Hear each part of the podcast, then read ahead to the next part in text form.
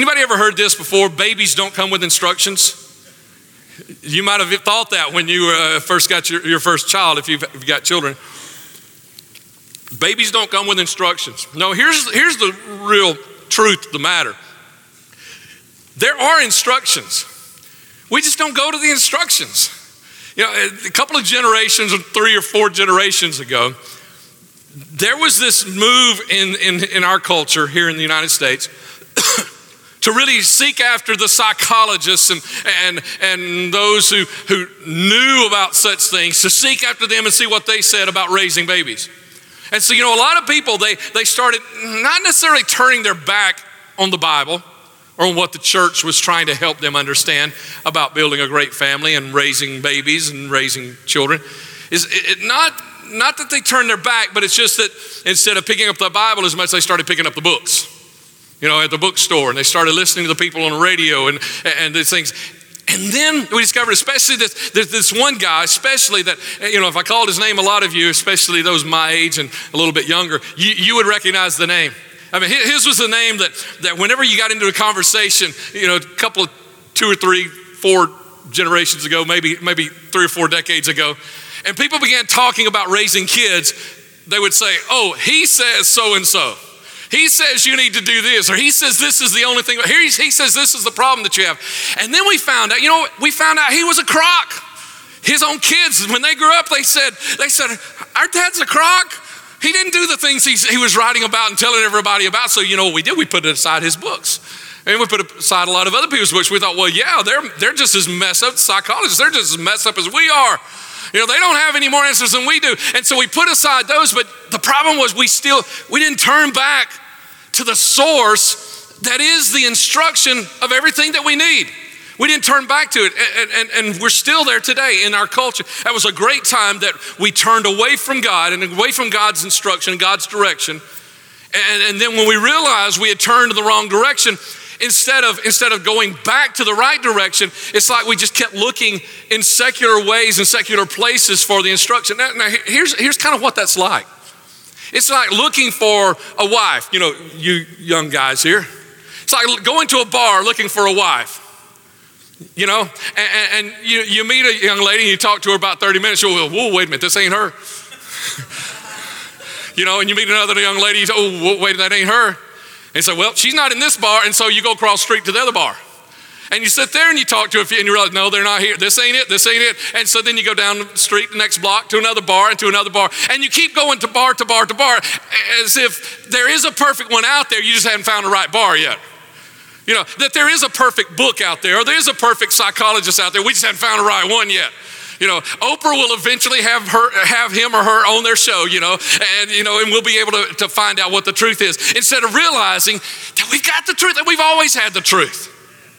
And so what we need to do is we need to we need to realize that look, I, have tried my own way and I've tried what everybody else and all my buddies and friends have told me about having a great life, about finding uh, you know a great girlfriend or boyfriend, about building a great marriage, uh, about raising children, uh, about having babies, raising them, or, or about not murdering my teenagers. You know, when anybody got teenagers, you know what I'm talking about you know, and, and, and, about, you know, letting go of them when they become adults themselves and, and giving them space and, and, and, you know, and then about being a good grandparent, you know, and, you know, it's not all about spoiling them, okay, guys? Uh, you know, I'm one, so I can tell you it's not all about spoiling them.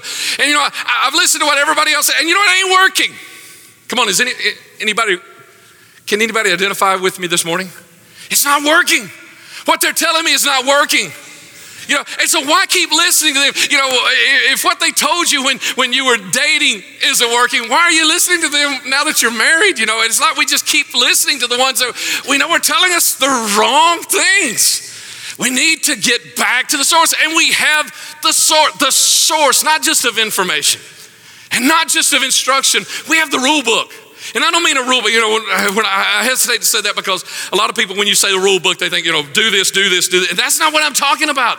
It's what we have this, this rule book, it's like the manual, you know. You know what a manual is? I know you guys don't because you don't like to read those, right? You open a box, and you just start putting it together and hoping it works. And if it doesn't, you still don't read the manual. You you know just call your buddy and say, "Come on over here, we got to fix this thing." You know, and you just keep working on it until eventually, you know, it either blows up or you get it running, right? And if it blows up, something must have been wrong with the people at the store that sold it to you, so you load it back up, you know, and you take it back to the store and say, "This thing ain't working right," you know. It, we don't we don't like manuals. We like to figure things out ourselves. But we have no manual for a great marriage, for a great family, raising kids, getting through life, ending up in a great place in retirement. We have a perfect manual because it was written by the one who created life. You know? Why in the world would we go, you know, why in the world would we go to someone else when God is the one that created life? He knows how you work. He knows how you're wired.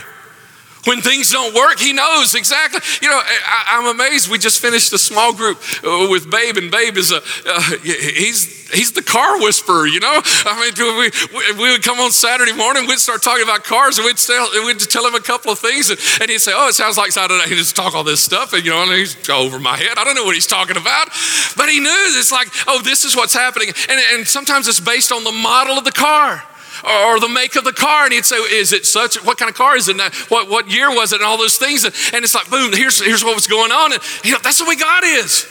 He knows every make and every model, and he knows he knows every year of when you were. He knows all those things, and he knows how you are wired. And when things aren't going right, he knows what's broken inside of you, and he knows where to fix it. He knows what to tell you to do.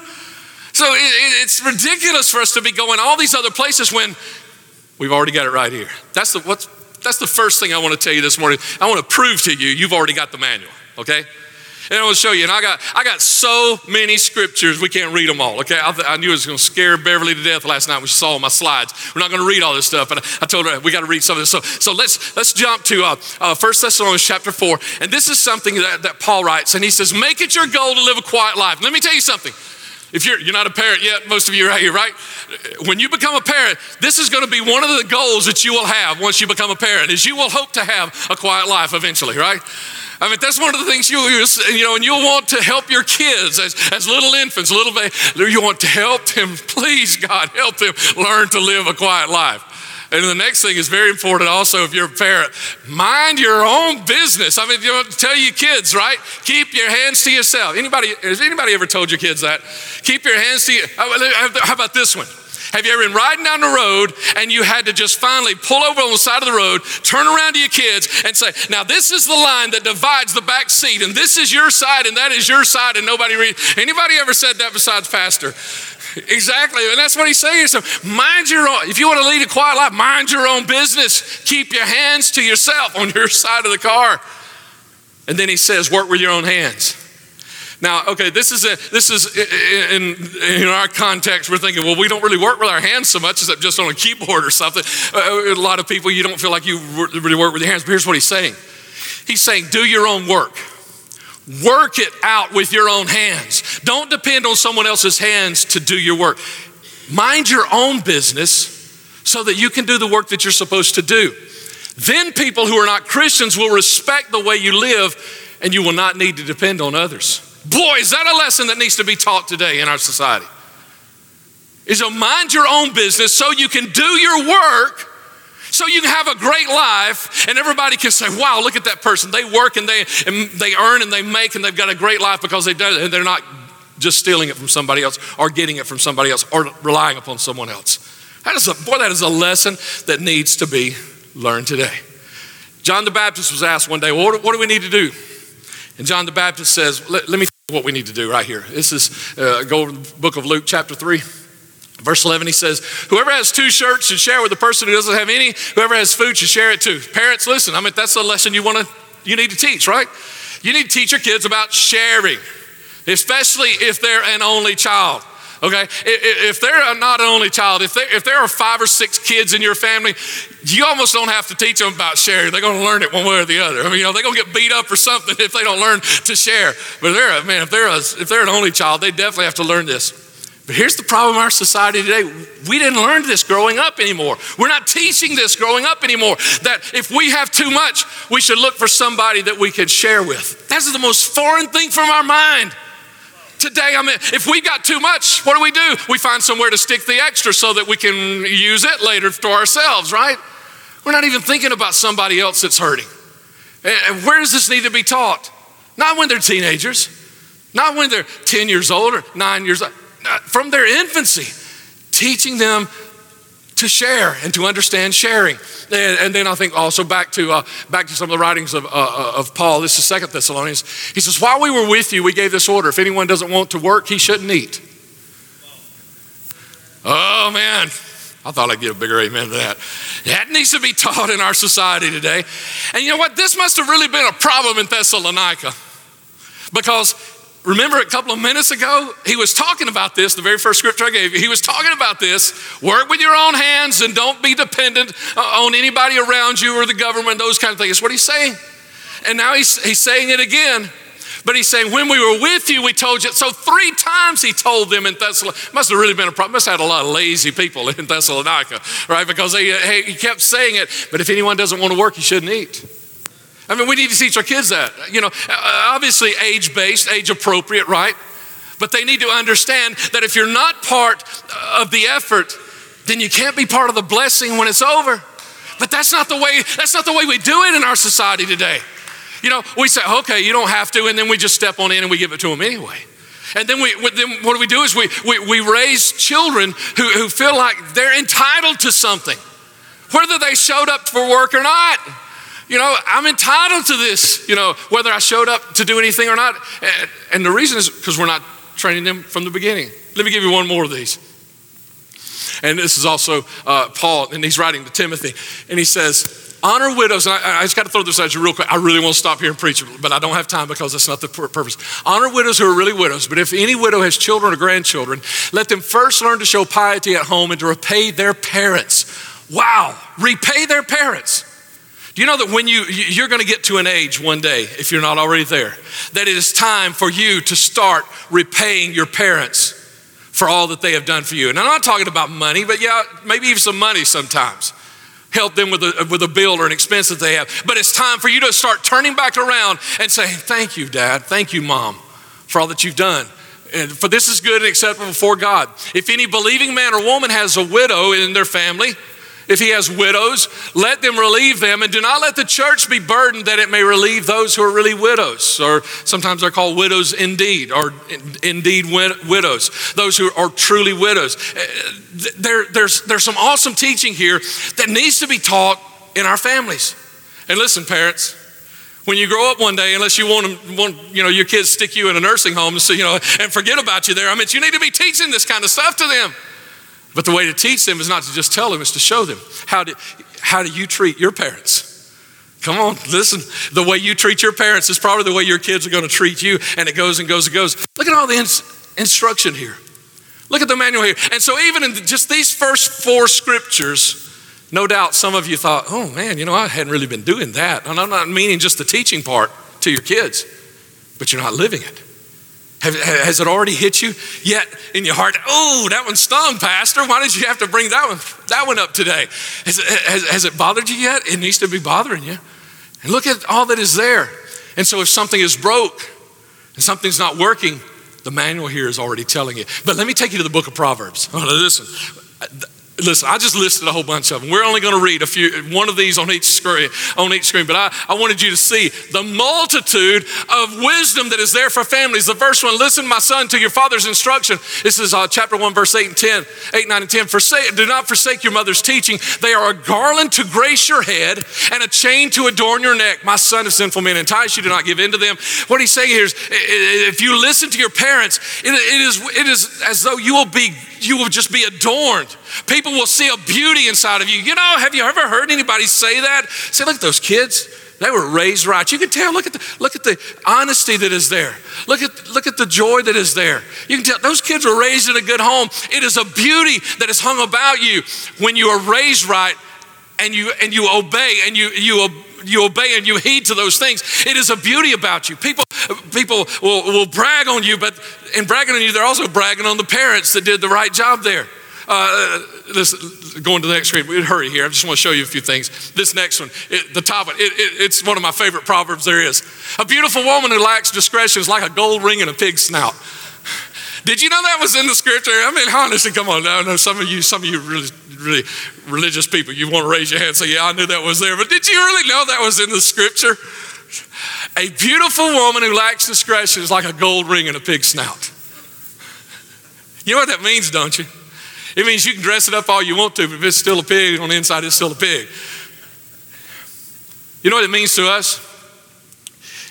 It means you can dress your 12 year old daughter like she's an 18 year old girl,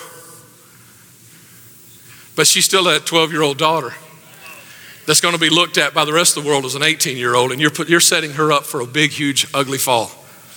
It means you can dress her up and you can call her sexy and tell her she's sexy until, uh, you know, until, until the pigs and the cows both come home.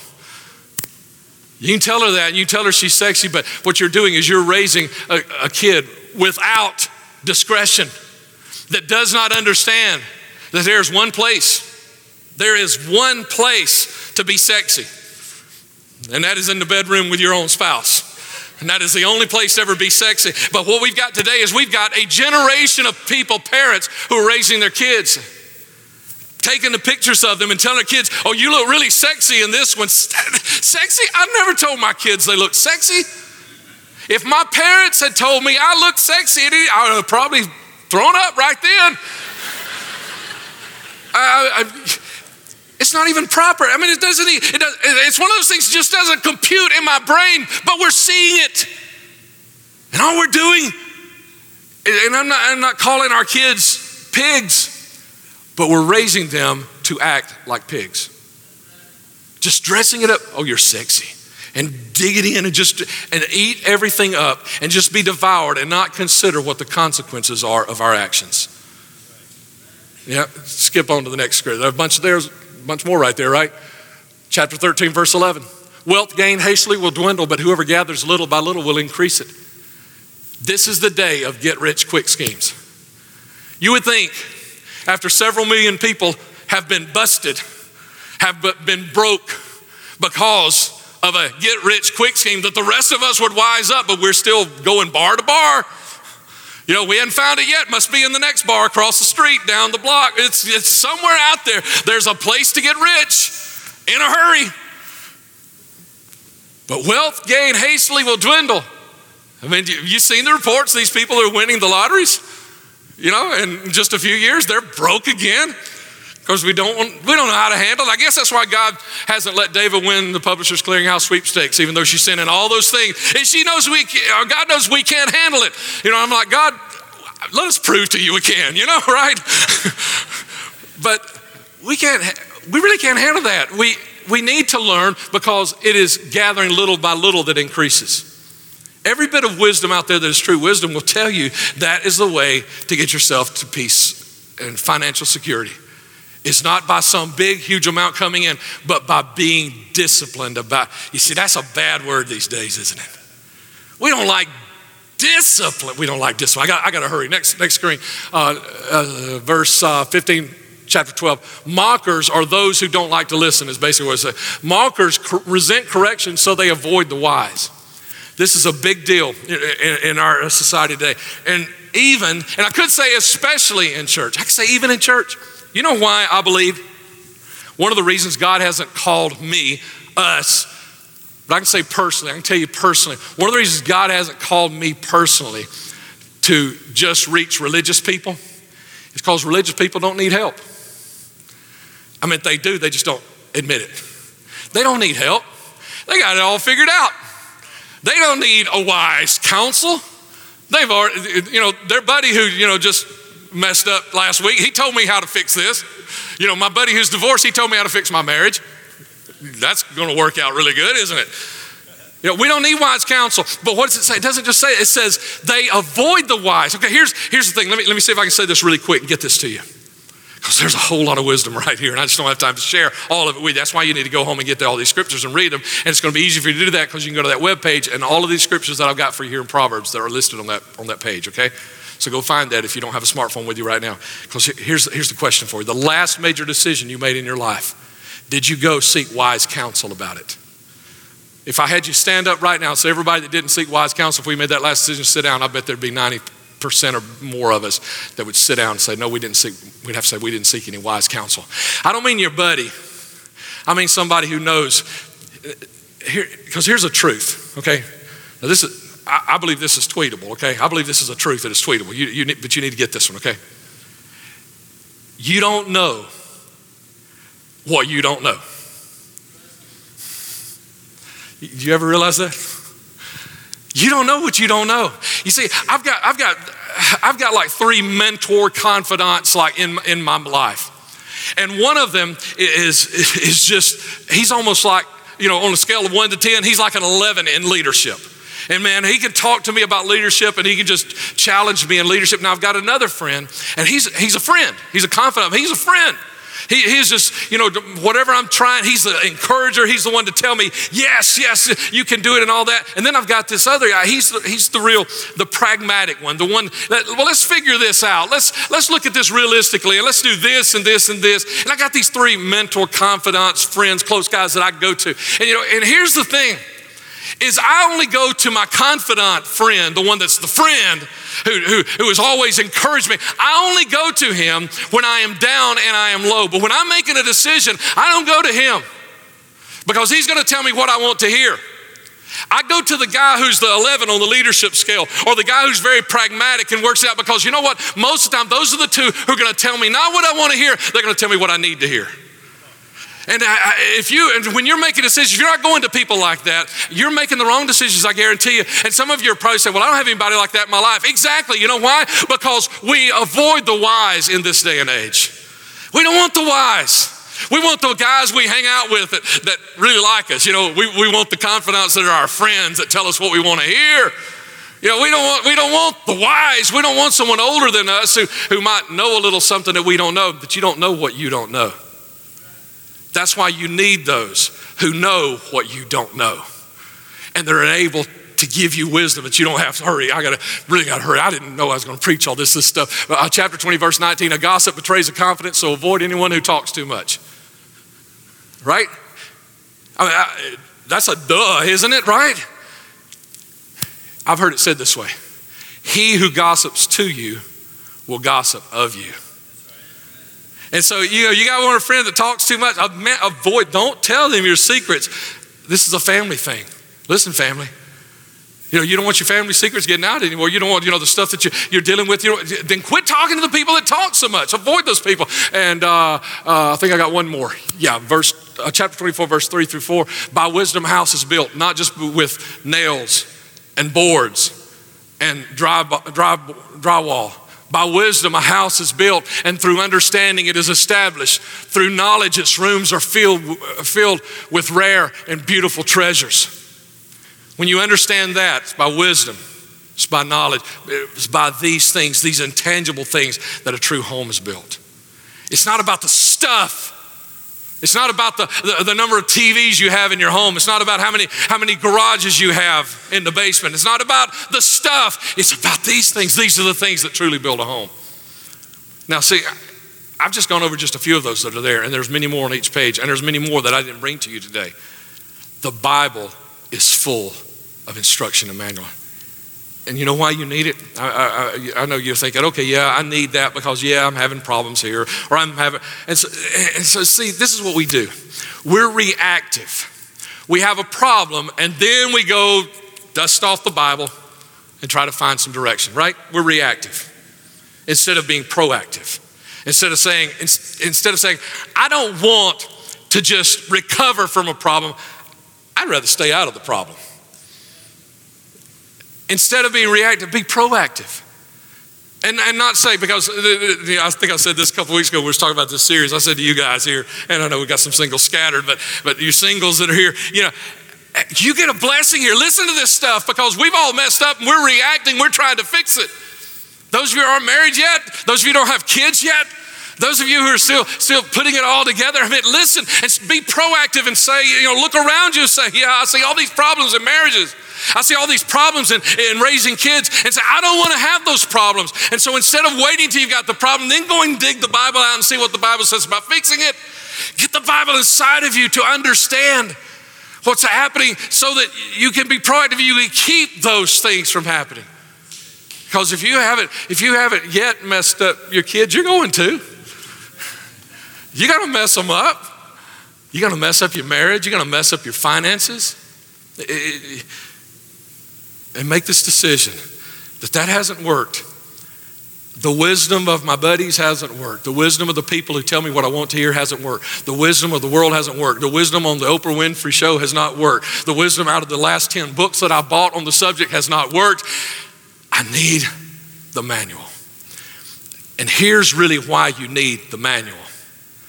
Is because you don't have a problem coming one day. If you have a if you have a family, you have a problem right now. You are under attack. And there are three big attacks I want to throw at you real quick before we close this sermon. Here they are. Three dangers facing the American Christian family secularism, privatism, pluralism. Secularism is, is the absence of spirituality or religion or God in the context of, of whatever part of life you're talking about. Like a, a, a, secular relationship is a relationship that is devoid or it has no context of spirituality or Christianity or, or God or anything. Meaning that it is, it is all about everything except Christianity or faith or the Bible or God. It's secularism. And, and here's where we really are we're not in danger at this point of losing our ability to have faith in God. We're not, we're not in danger of that. We can all hold our faith in God, even, even though it seems like every bit of faith is under attack in this country, yet still, we still have that. We can hold our faith in God. But we are losing the context of God in our culture.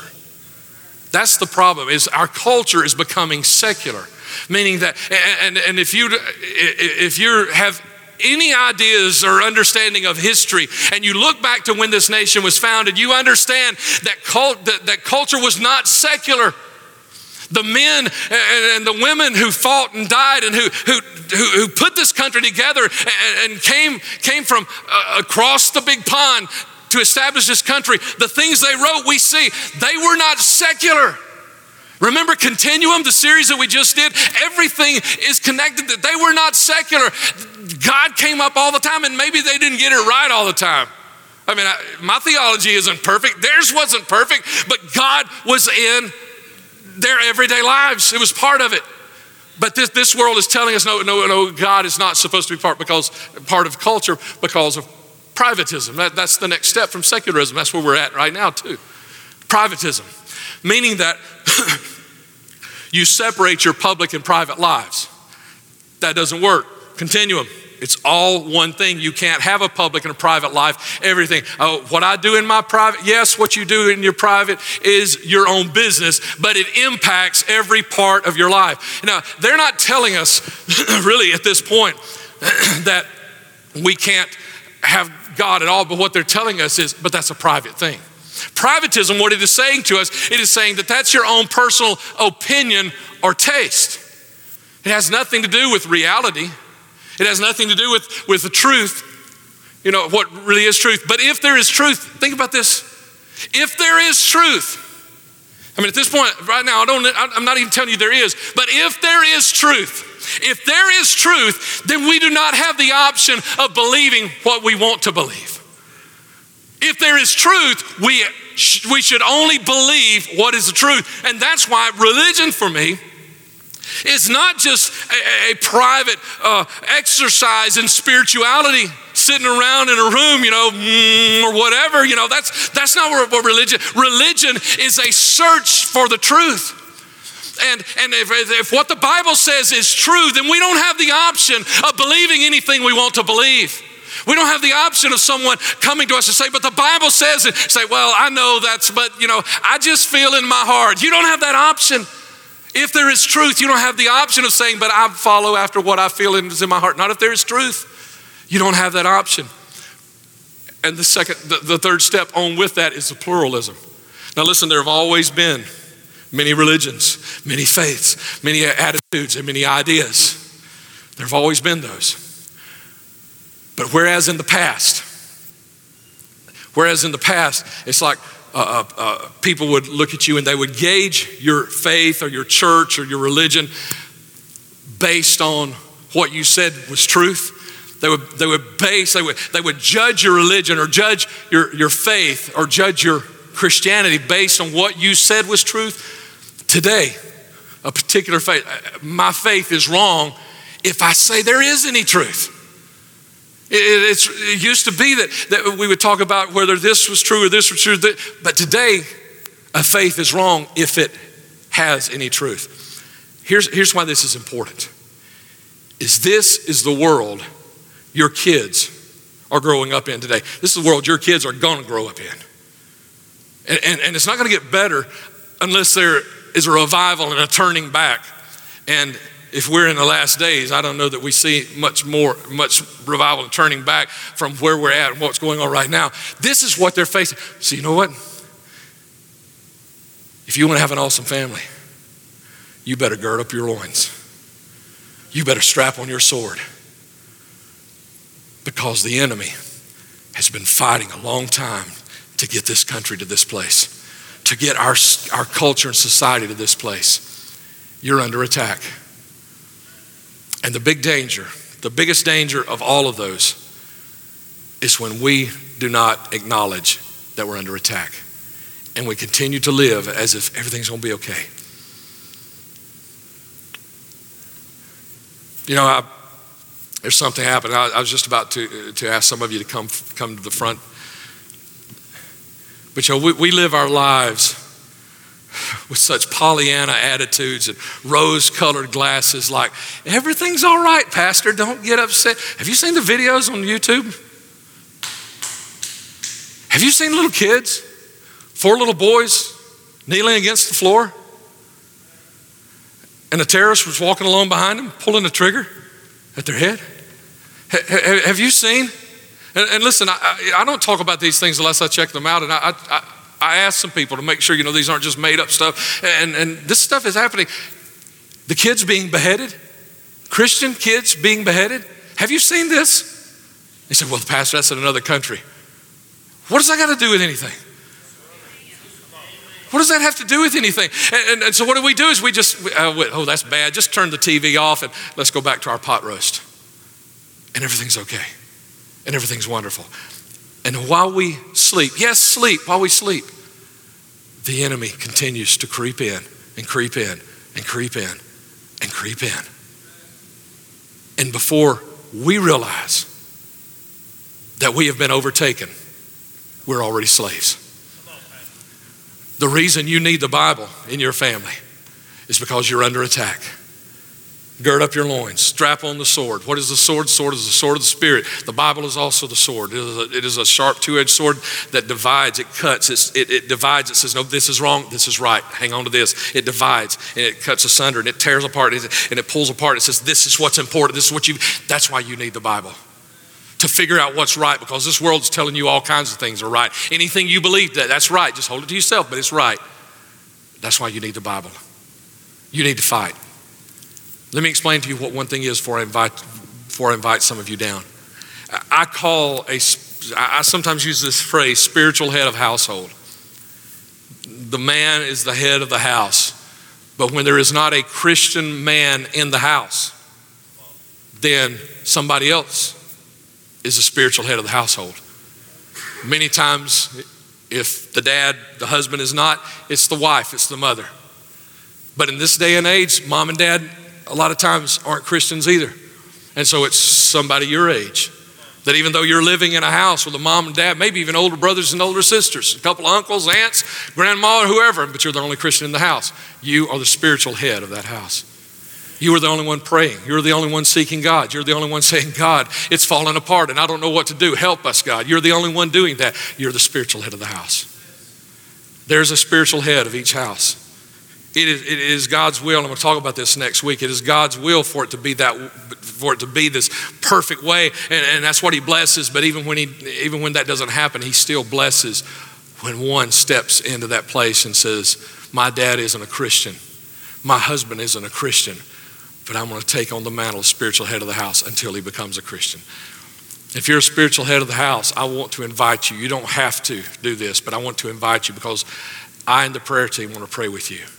If you're the spiritual head of the house, I want to invite you, if you will, stand and come to the front with me, if you will. Come on, stand. Everyone, stand, please, with me. But I want to invite all the spiritual heads of the house to come to the front. Come to the front and join me, if you will.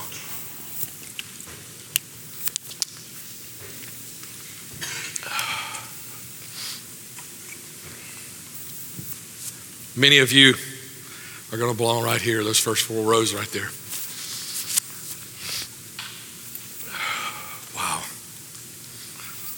Now, when y'all pause like that, y'all worry me just a little bit. I was worried nobody's coming this morning, and you weren't worried about your families.